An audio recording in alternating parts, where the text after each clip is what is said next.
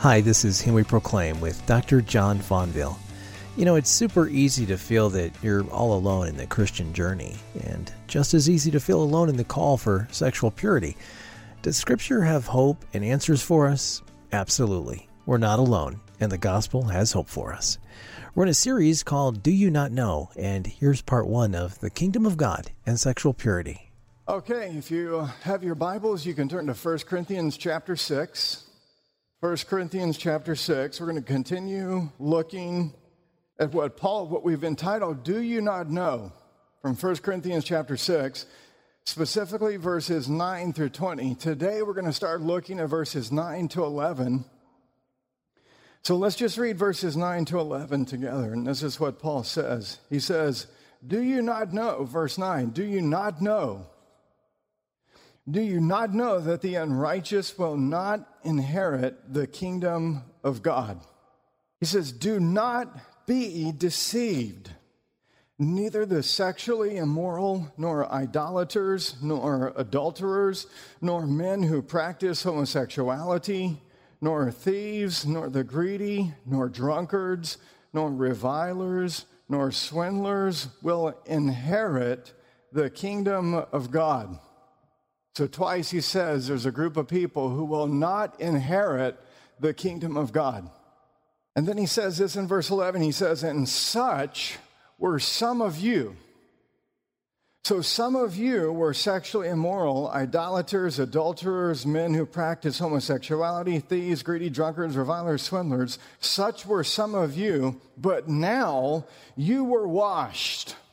He says, you were sanctified, you were justified in the name of the Lord Jesus Christ and by the Spirit of our God. Verse 11 is not only one of the most important verses in the book of 1 Corinthians, it's one of the most important verses in the whole Bible. Let me just make two comments before we look at verses 9 and 10, and then we'll just go straight through the text. The first comment is this. It's hard to preach a text like verses 9 and 10 because you're acutely aware that you're also a fallen sinner. The temptation for people listening to you is to think that somehow you're a self-righteous person talking about wicked people. Trust me, there's no self-righteousness this morning. I freely admit there's a lot of problems in my life. I'm not perfect, but I've been washed and sanctified and justified. Second, this passage is difficult in one respect because most people have no idea what the kingdom of God is or how to define it. So I have to take some time this morning to define for you what is the kingdom of God and discuss that, or else you won't understand Paul's point to get you to live a sexually pure life. And then second, there are sins listed in this vice list that are highly controversial in our culture today. And guess what? They were equally as controversial in Paul's day as well. And because of the controversial nature of some of the stuff we have to talk about this morning, loads of questions are going to come up in your mind that I can't answer in 45 minutes.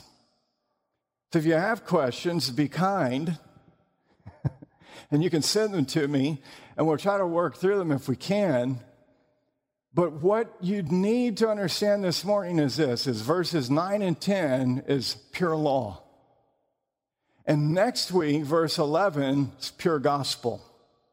And it's healthy for the church to sit under both and feel the weight and intensity of both. So this week, you're going to feel the intensity and weight of God's law. And so what we're going to do, instead of just trying to give qualification after qualification and try to answer every question about every issue that comes up and the issues that Paul addresses, what we're going to attempt to do is just simply to say exactly what Paul says and nothing else and let it sit on us because it's healthy for that to happen. So that is the caveat. Now let's look at the text. Look at verses 9 through 10. Paul says this. He says, do you not know that the unrighteous will not inherit the kingdom of God? Now, there's a tremendous amount of context behind this question, so let me just give you some context. There are two issues at stake in chapters 5 and 6 of 1 Corinthians, and here are the two issues. First, there is a crisis of authority. The Corinthian believers were rebelling against the Apostle Paul in arrogant pride and self-will. And so Paul is addressing that issue in the church. They're not listening to him. And Paul calls that arrogance and self-pride and self-will and self-gratification, which we'll see momentarily. Second, the second issue at stake in these two chapters is the centrality of the gospel and its ethical implications for the church being the church. So here in brief is the context of what Paul's addressing. The Corinthians had a serious problem with pride and self-will, and they were refusing to listen to Paul's teaching. And then second, they were so arrogantly opposed to the gospel and sound teaching that Paul says they were tolerating sexual immorality that's not even tolerated in the Corinthian culture surrounding them. That's chapter 5, verses 1 and 2. And so Paul in chapter 4, verses 18 through 21, he threatens to come to them, and he says to find out the power or the so-called authority of those who are being arrogant towards the apostle. And so he threatens the whole church in chapter 4, verse 21. He says, I'm going to come with a rod, which is church discipline. Should you not follow my gospel instruction and its implications for your lives as a church? And so what happens in chapters 5 and 6 is this, is that chapters 5 and 6 serve as a test as to whether or not these Corinthian believers will remain prideful and arrogant and self-willed and refuse to listen to that person that is teaching them, or will they repent and follow Paul's instruction in the area of unjust lawsuits and sexual immorality in the church. That's the context. This is a heavy context. And so the issues of chapters 5 and 6 are this. In chapter 5, there is an issue of tolerating sexual immorality, which a man was living in an ancestral relationship with his stepmother. And Paul says in chapter 5, he says to them, it is actually reported that there is sexual immorality among you, chapter 5, verse 1, and of a kind that is not even tolerated even among pagans. Now, the city of Corinth, as we're going to see this week and next week, was littered, obsessed with sexual immorality. It made Las Vegas look pretty sterile. But what happened was this, is that they were tolerating in the church sexual immorality. In chapter 6, verses 1 through 11, they were also arrogantly suing one another in pagan courts and acting unjust towards one another. Unjust acts of self-will and unkindness in the church. And then in chapter 6, verses 12 through 20, the problem there was that there were some Corinthian believers from their pagan background visiting sacred temple court prostitutes out of the Acrocorinth in Corinth. And so you have toleration of prostitution, you have toleration of unjust lawsuits that were killing people in the church, and you have toleration of sexual incest. These are serious issues. And Paul says you are arrogantly tolerating it in your midst, instead of understanding the gospel and its implications for your life. So that's the context. And so what Paul does is, in the answer to these problems in verses 9 to 20, what we're going to find out is he asks four questions. Four questions. And the four questions that he asked the Corinthian church, the four questions are intended to correct the sexual immorality and the unjust lawsuits that he's addressing in chapters 5 and 6. Each set of questions begins with this phrase, do you not know? There was something that the Corinthian believers did not know. And second, all of these questions are based on the gospel philosophy, which we saw 2 weeks ago, be who you are. Be who you are. The problem with the Corinthian believers was that they really didn't know the gospel, and they did not know its ethical implications for living their daily life as believers. This was their problem. And so Paul asks these four series of questions to direct the Corinthians back to the gospel and back to the gospel's implications, which alone has the power to change and transform immoral behavior into obedience and sexual purity in the church. That is what we have here. So here is the first point from Paul's first question. Point number one is this. Paul asks the Corinthians, do you not know that the unrighteous will not inherit the kingdom of God? That's point number one. Do you not know that the unrighteous will not inherit the kingdom of God? So here's what Paul is doing to correct their sexual immorality. He's rebuking them by asking them whether they understand the basic facts of the kingdom of God. Now, I asked people this past week as I was preparing for this message, different Christians, just as I was out and about, has anybody ever taught you about the kingdom of God and what it does in terms of creating sexual purity to your life? Every person I answered, guess what their answer was? It was no. None of them had ever thought about the doctrine of the kingdom of God as what leads to sexual purity. And that is exactly what the Apostle Paul is doing here. So when people tell you doctrine doesn't matter, they don't have a clue what they're talking about, because Paul takes doctrine and says that's what leads to purity. And so he says, he's rebuking them. Do you not understand the basic facts of the kingdom of God? He is reminding the Corinthians of one of the first principles of the gospel, which is this. Everyone who indulges in unrighteousness does not inherit the kingdom of God. That is what he's teaching here. That is the basic principle he is establishing. Paul is saying, are you Christians and profess to know Christ and to be citizens of the kingdom, and yet you ignore the first and most basic principle of the kingdom of God? Do you not know, Corinthians, that the unrighteous do not inherit the kingdom of God? And so what Paul is doing is instructing these believers once again as to what is the kingdom of God and what is its ethical implications applied to their daily life for sexual purity. Now, the kingdom of God is a huge theme in Scripture, and we don't have time to look at the whole. We could spend a whole series of sermons just on that, but let me just give you some background about that. For example, the kingdom of God is the binding theme of the whole Bible. It is the binding theme of the whole Bible. It was the dominant theme in Jesus' teaching and Paul's. And like Jesus, the kingdom of God was part of Paul's gospel. Luke says in Acts chapter 28 that Paul, as he was teaching in Rome, lived there 2 whole years at his own expense, welcomed all who came to him, proclaiming the kingdom of God. He proclaimed the kingdom of God, and he taught about the Lord Jesus Christ with all boldness and without hindrance. Now listen, given the central importance of the kingdom of God in Scripture, that raises significant questions here to understand what Paul's saying. So here are the questions we're going to look at today regarding this first point that Paul's making. What is the kingdom of God? How does the kingdom of God relate to the gospel?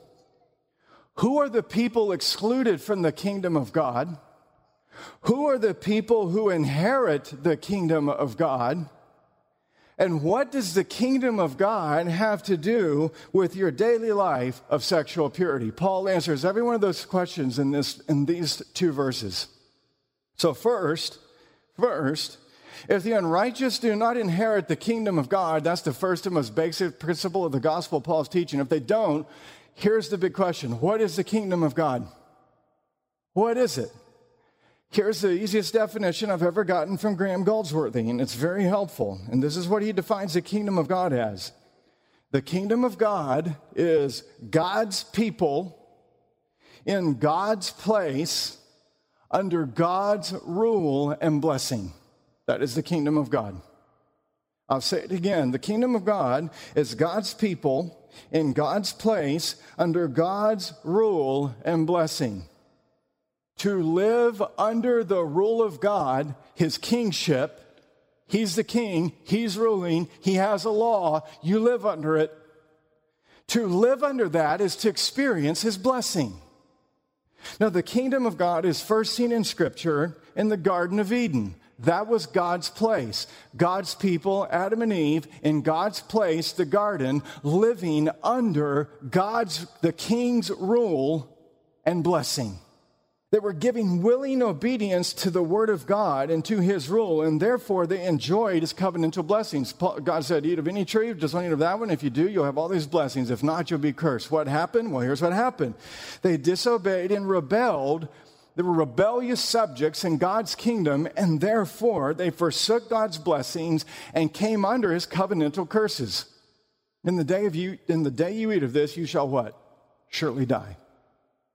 And so they forsook the blessings because they were no longer in God's place. They were kicked east of Eden. They were kicked out of the garden. They were no longer in God's place. They were no longer God's people, and they were no longer under his rule, and they forfeited his blessings and received covenant curses. Is that clear? So the consequences for their disobedience, the scriptures teach, were cosmic in scope. They were devastating. Not only Adam and Eve, but the whole of mankind and all of creation itself was subjected to corruption. Total, complete, radically depraved corruption. But here's what happens in the scripture, because the story doesn't end there. Thank goodness the Bible doesn't end at Genesis 3, verse 14.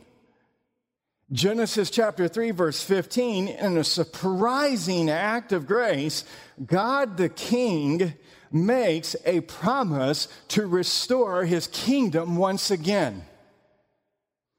And then from Genesis 3:15 onwards, you know what the rest of the Bible is? The Bible is simply an unfolding story about how God the King is faithful to his initial promise, Genesis 3:15, to restore his kingdom, to bring God's people back into his place so that they can live under his rule and blessing. That's the whole Bible. That is how the whole Bible works out. And through successive stages marked by conditional and unconditional covenants, God, as this great promise-keeping and performing king, unilaterally is acting to restore a people who will be his willing subjects to be ruled and blessed in his kingdom. So that is the kingdom of God. Second, how does this kingdom of God relate to the gospel? How does it relate to the gospel? Presently, this is what Vaughan Roberts calls it. It's very helpful. He takes this from Graham Goldsworthy, but he calls it the proclaimed kingdom. You and I live right now in the proclaimed kingdom. During our days, God's kingdom is spreading as the Holy Spirit works through the proclamation of the gospel to bring people into the church to receive once again God's rule and blessing. Graham Goldsworthy says it like this. He says, this is how the kingdom of God comes. How does it come?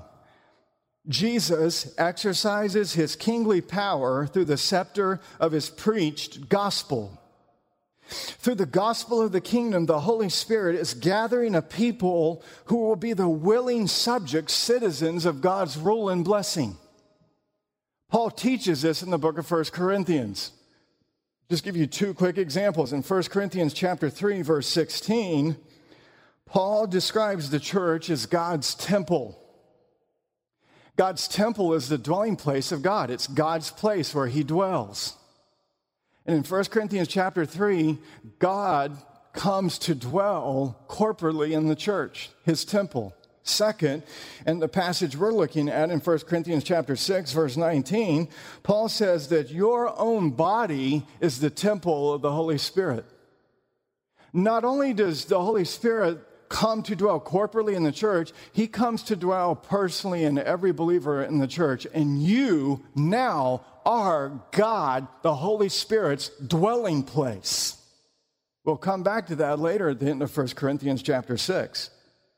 So this means that through the gospel, God's people, the church, are brought, listen, into God's place, the church, which Paul calls the temple of God, to live under the kingship of Christ. And through that, we receive the blessings of the gospel. Blessed be the God and Father of our Lord Jesus Christ, who has blessed us with every spiritual blessing. And so through the gospel, the Holy Spirit, Paul says at the end of verse 11, is through the name of the Lord Jesus Christ and by the Spirit of our God, he is gathering a new people to live under his rule and blessing. And that's how the gospel relates to the kingdom of God today. Third, what does the kingdom of God have to do with our daily life of sexual purity? And here's the point. What does all that doctrine have to do with my daily life and struggling with sexual purity? Here it is. The kingdom of God is two aspects in our current day, and Paul teaches them both in 1 Corinthians. It has already come, but it's not yet consummated. And Paul here in verses 9 and 10 is talking about the perfection, the consummation of God's kingdom. But back in chapter 4, he's talking about, he says in chapter 4, verse 20, for the kingdom of God does not consist in talk, but in power. So there's a sense in which the kingdom of God has already come now. So what is the kingdom of God already but not yet have to do with practicality of sexual purity? Here's the point. Because we are already citizens of God's kingdom, washed, sanctified, justified, we are expected and enabled by the Holy Spirit to live in a new way that is characterized by righteousness, not unrighteousness. Simply put, Paul is saying this: the law sends us to the gospel for our justification. And the gospel sends us to the law to frame our way of living. The gospel is given to free us and to empower us and to recreate us into saints and citizens of the kingdom of God so that we live in willing, joyful, grateful obedience to that king and his moral standards in his kingdom. And God's moral standards in his kingdom are expressed, his righteousness is expressed through his law. He's simply saying to the Corinthians, because you have been made a citizen of the kingdom of God, act like it. That's what he's teaching. Be who you are. Stop suing one another. Stop being unjust towards one another. Stop living in sexual immorality. Be who you are. But the reason they were not being who they were is because they failed to know the basic facts of the kingdom of God and how the gospel related to the implications of their daily life. And so Paul is teaching them then about the kingdom of God. And so this brings up the fourth question: who are the people excluded from the kingdom of God? Who are they? Paul tells us in verses 9 and 10. Look at verses 9 and 10. He gives an illustrative, not an exhaustive list of the unrighteous, that is, the unjustified. Those people who are not right with God, therefore, are excluded from the kingdom of God. Now, each vice that we look at is simply an illustration of a violation of one of the Ten Commandments. This is what it looks like. They illustrate behaviors of people who are outside of the kingdom of God and who live in open rebellion against the king and his kingdom. What these vices do is that they illustrate the culture of Corinth. They illustrate the culture of America. They illustrate the fallen culture of Corinth in which the Corinthian church and our church is living, and from which the Corinthian church and people in our church have been saved from. And this is what Paul's doing. He is issuing a chilling warning that there are certain behaviors that cannot be a part of faithful Christian living as a citizen of the kingdom of God. There are certain behaviors, Paul says, that God's law demarcates that cannot reflect the ethical standards of righteousness in the kingdom of God. So let's look at this list, and we'll just go through it fairly quickly because it's pretty self-explanatory. We'll just talk through it. In fact, he's already given the list back in chapter 5, verses 10 and 11. He just adds three more vices to the list in chapter 6 to give further illustrations. But nonetheless, let's go through the list. Here's the list. First, heading the list is sexual immorality, the sexually immoral. It's like an umbrella term. It's the violation of the seventh commandment. And the reason this vice heads Paul's list is because it is the problem he's addressing in this particular context. Not because this sin is worse than any other sin, because he lists a lot of different sins. It's just because this happens to be the sin he's addressing.